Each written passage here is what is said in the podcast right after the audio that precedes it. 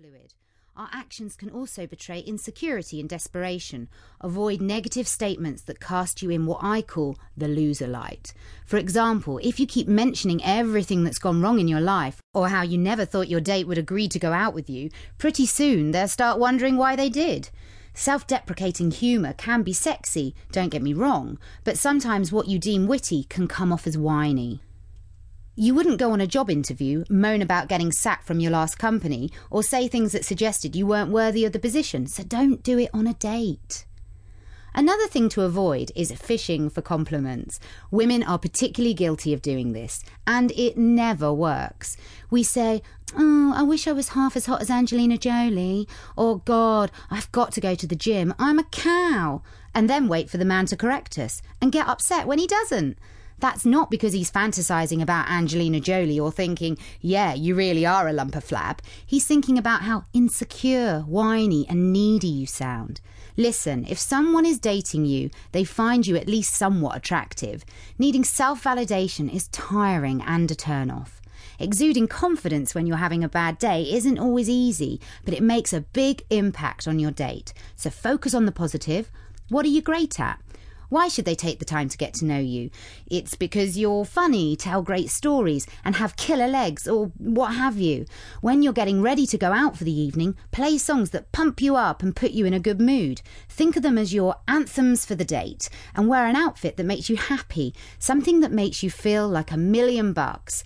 If you look great, you'll feel much more confident. And if you want more advice on mastering the art of self confidence, be sure to check out our dating dossier on confidence. Dating mistake number two picking fights. Now, I'm not talking about picking fights about leaving the seat up or whose turn it is to take the trash out or all the little squabbles that can arise during a relationship. I'm referring to being argumentative, testy, and downright unpleasant in the early stages of dating. You may think that you're being upfront and telling it like it is, but you really do have to pick your battles.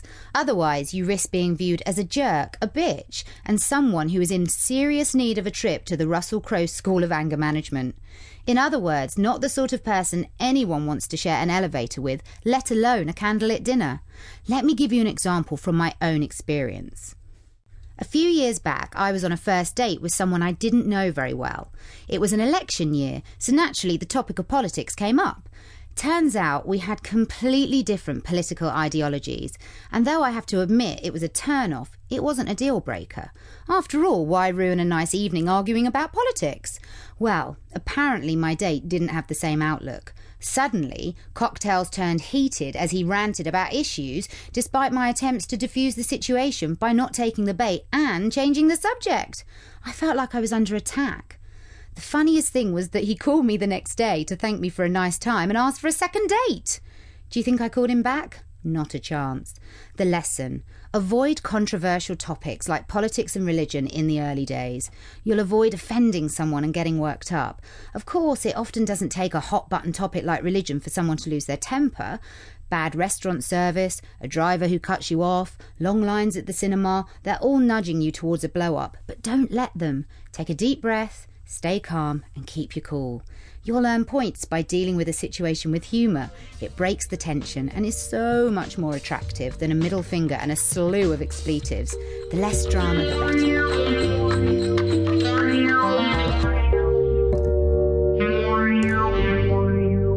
Dating mistake number three dating for the sake of dating. You don't get it. Every weekend you're out with a different person and yet nothing seems to go anywhere. In fact, you're suffering a heavy duty case of dating burnout. It's common to think that when it comes to dating, there's safety in numbers. The more people you see, the more likely you are to find your soulmate, right? And while it's true that you're never going to find the one if you don't get out there and take a chance, you need to be somewhat selective about whom you choose to spend time with. I hear it all the time with friends. Oh, I met this girl online, I don't really like her, but I figured I'd ask her out anyway. Or, this guy is kind of a loser, but I don't want to stay home on a Saturday night, and maybe I'll at least get a free dinner out of it. So, what do we do? We waste precious time hanging out with people we've already established that we don't want to be with. Sure, maybe pleasantly surprised once in a blue moon, but face facts. We typically know right away.